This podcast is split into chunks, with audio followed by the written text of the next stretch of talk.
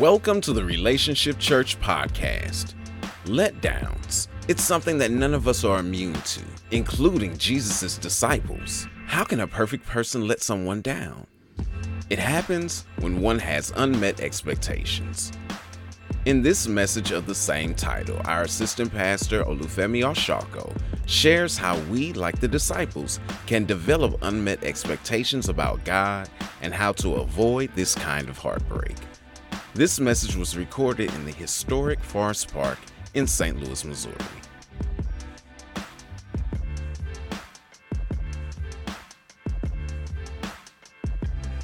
Please open your Bibles or your Bible apps to Luke chapter 24. And we're going to read verses 13 through 21.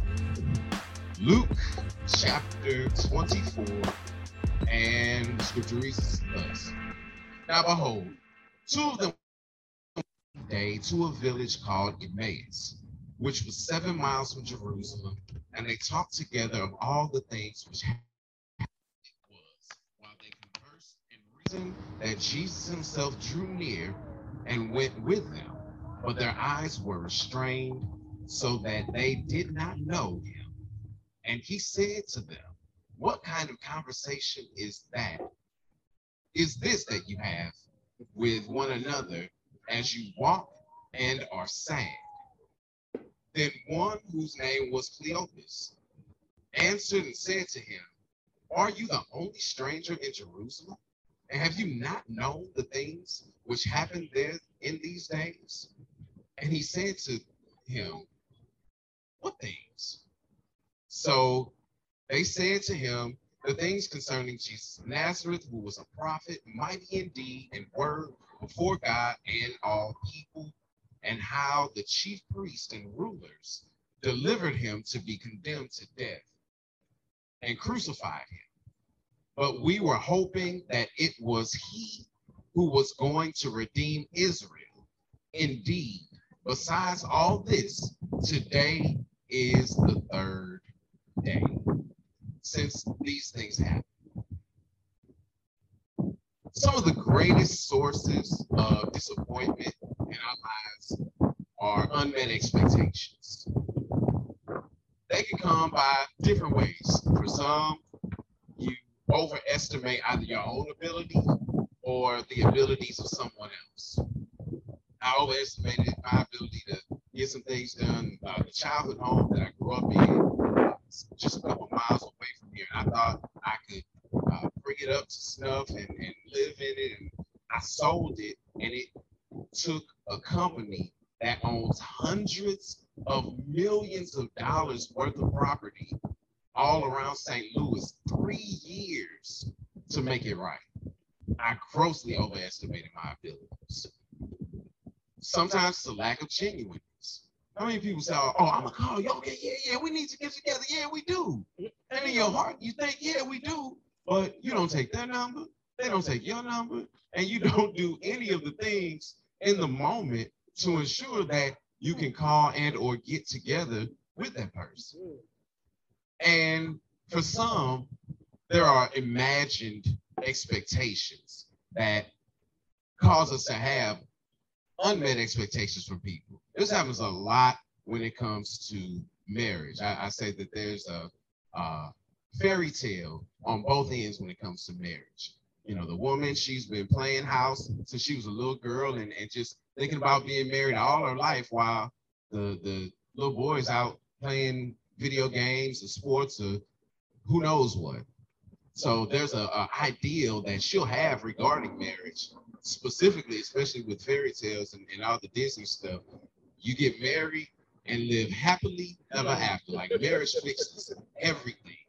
Doesn't matter if if he was lazy before marriage is not what he's gonna be. Not lazy after we get married, and that's not the case. And for males, often it's that we believe that our wives are going to be available to us whenever we need them to be available to us. And that's not the case either. So again, there are fairy tales on both ends regarding that, which lead to unmet expectations, leads to bitterness, it leads to anger, leads to resentment. And that's what was going on with the disciples. They they believed Jesus to, to do some things that he hadn't done, or it seemed as if he would not do. And that led to them being kind of depressed and sad as Jesus was talking with them on the road. However, he told them what he was going to do. He told them how things were going to go, but they still did not take that into full consideration, nor did they let go of the things that they imagined that he would do. Why would they do this? Why would they do that? What would he do? Or I should say, what did he do that made them believe differently? And what made them really question the mission that the Lord had? Well, first let's look at where did they get this false ideology from?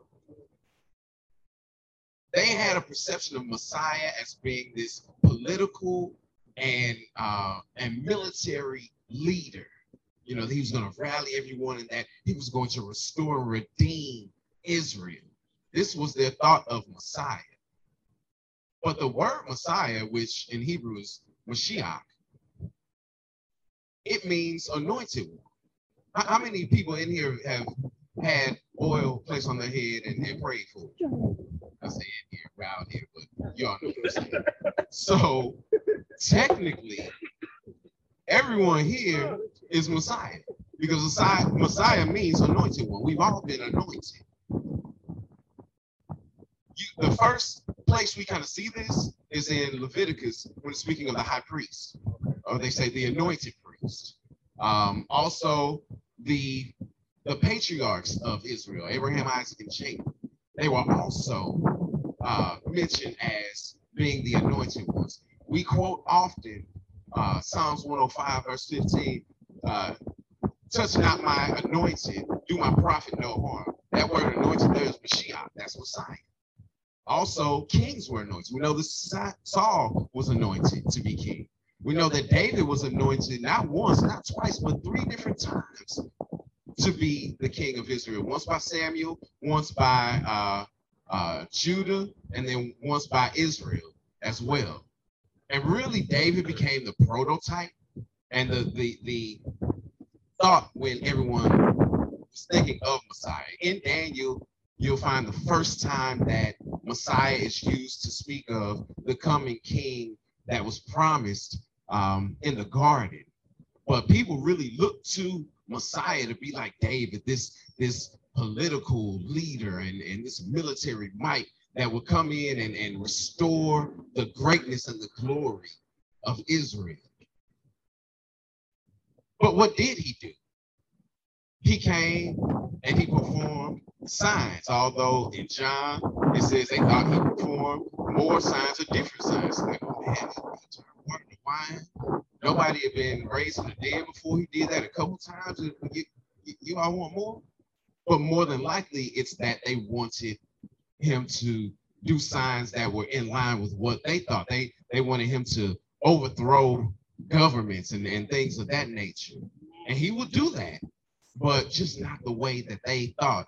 And he will still do that in the coming time, just again, not according to their imaginations. This is probably why the Pharisees were so kind of iffy on Jesus. Like, what is he doing over there talking to the, the sinners and the and the publicans? He, he should be talking to us. You know, we're trying to get things together as far as as you know things are concerned. You, you're supposed to be Messiah. Shouldn't you be talking to the religious leaders on how we're going to rule and, and reign and things of that nature? They did not take him at his word, right? Which was the issue. They did not take him at his word. Even with Cleopas, that you know we read about, he was sad because it's like you know it's, it's been three days and you know and nothing's happened. You knew he was supposed to die. And here's something else just to kind of pay attention to. We know that when we read Jesus speaking about uh, dying and speaking about that to his disciples, by Cleopas knowing this, and by the women also knowing this, that means that it wasn't just the 12, because uh, there's no uh, 12 disciple named Cleopas. So for him to know this and for him to say further down in that passage that there were women that went and they saw an angel and they said that he rose, but I'm still not quite believing, shows that there's something within him that, and within them, because it was another uh, who's unnamed, there's something that was in them that kept their faith from being as it should be. And that more than likely is because, again, they're not paying attention to what he said he would do. They were adding to, or, or, or yeah, they were adding to and taking away from things, and they weren't paying attention to exactly what he said. What did he say? In John, he said that in this world we'll have trouble. And, and Sister Tiffany and I was talking about this um, earlier this week. In this world that we'll have trouble, but take hope that I have overcome the world. A lot of times for us, we have unmet expectations of Jesus because of things that we've heard preachers say that were false, because of things that we've heard grandma say that were false, because of misinterpreting the scriptures and, and thinking that, well, you know, uh, yeah, just uh, ask anything in my name, anything I want. Uh, um, you know, I, I want, you know, her her husband. That's not, he's not doing that. The, the, him giving us the desires of our heart is him giving us his desires. That's right. And then that being brought to pass. You know what he said? Our life won't be easy. We think, you know, being saved, uh, and I've said this before, it's like Lucky Charms just makes life magically delicious. And that's not the case. He said we'll have trouble, but take heart that he has overcome the world. We'll have trouble in the world, but he's overcome it. That's right. In Matthew, he said, I will be with you always, even until the end of the age. So he promises to be with us. Also in Matthew, he says, Come unto me, all ye who are weary and are heavy laden, and I will give you rest. You, Take my yoke upon you. Yeah. There's a yoke. Take my yoke upon you and learn of me. Get to know me. Know just what I say. Know how I move, how I act. Spend time with me. For I am meek and lowly in heart, and you shall find rest unto your souls. You're looking for rest. Learn about Jesus. Learn about his ways. For his yoke is easy. It's easy compared to the yoke of sin and the bondage that comes with that. And his burden, though we do have to carry a burden, it's light in comparison. This is what he says, and these are the things that we need to focus on. We have to believe in him. We have to believe what he said. That is the foundation of salvation. It's faith. As Hebrews says, now without faith, it is impossible Yeah. to please God. For the one who draws near, here again, the one who draws near to him, who gets to know him, must believe that he is, that he exists, and that he rewards those who diligently seek him. So, in conclusion, I want to encourage us on today to avoid having unmet expectations when it comes to God. We do that by getting to know just who He is. Study His Word, serve Him, pray, seek His face, find out who He is, and then follow Him. That's how true change comes in our lives. God bless you in Jesus' name. I turn us back over to the hands of our illustrious pastor, the one and only Brian E. Neal. Amen. Amen. Amen. Amen. Like so, so much of life. I learned this give y'all a little, uh, little truth about me. I learned this from uh, being in therapy, being in, in counseling, uh, which sometimes has a bad stigma. Uh, but but honestly, it, it's important, you know. And, and I tell people all the time, I go to counseling because the people who really need it won't go, and I have to deal with it. so I need counseling to be able to deal with people in life that probably really should go, uh, but won't. But anyway, that's an aside. Uh, one thing I learned from one of my uh, one of my counselors that I had that was actually just a really really smart guy. He told me he said most of your life is stressful and you're not where you want to be because of the expectations that you alone have set. Yes, yes, and then sir. life is not matching the expectations that you set. And truthfully, you know, that doesn't necessarily mean that, well, I should just lower my expectations to something and, you know, in order to find a way to make myself happy. But what it does mean is that sometimes we have to examine our expectations and wonder, why am I expecting this? Why do I have the expectations like this? And it, when it comes to the spiritual part of things, like Brother Oku was talking about, our expectations should be set by God and God alone. Yes. And if we allow the Lord, His Word, His promises, the Scripture to to uh, set our expectations, then we will be in a place where we will have peace. We will have joy. We may not always be happy. We may not always feel like life is magically delicious. Right. But I will promise you this: your life will be great. Tony the Tiger. We won't use the leprechaun. We'll use Tony the Tiger. Your life will be great uh, when you yield your expectations to the things of God. Um, and, and so many times, even like you talked about in marriage, you know, and, I've had this same same experience even with, with my wife, uh, where it's like, well, I expected that marriage would be like this. And she's looking at me and well, I expected marriage that would be like this.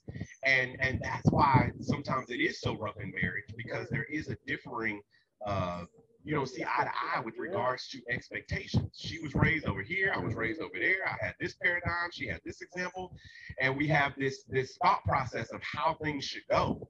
Uh, but that's why it's so important to yield to the Lord, to yield to the things of God, to yield to the will of God, to yield to the word of God, because then we allow Him to set our expectations. And let me tell you, He will never, ever, ever fail to exceed our expectations if our expectations are rooted and grounded in Him and in His promises. Amen. Amen. Amen.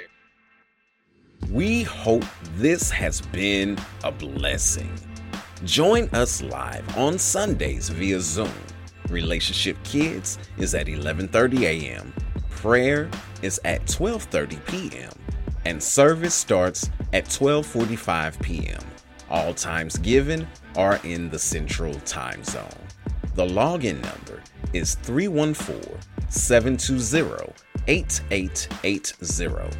Feel free to call that number for prayer or text the word connect there to grow with us. Again, that number is 314 720 8880. Until next time, take care.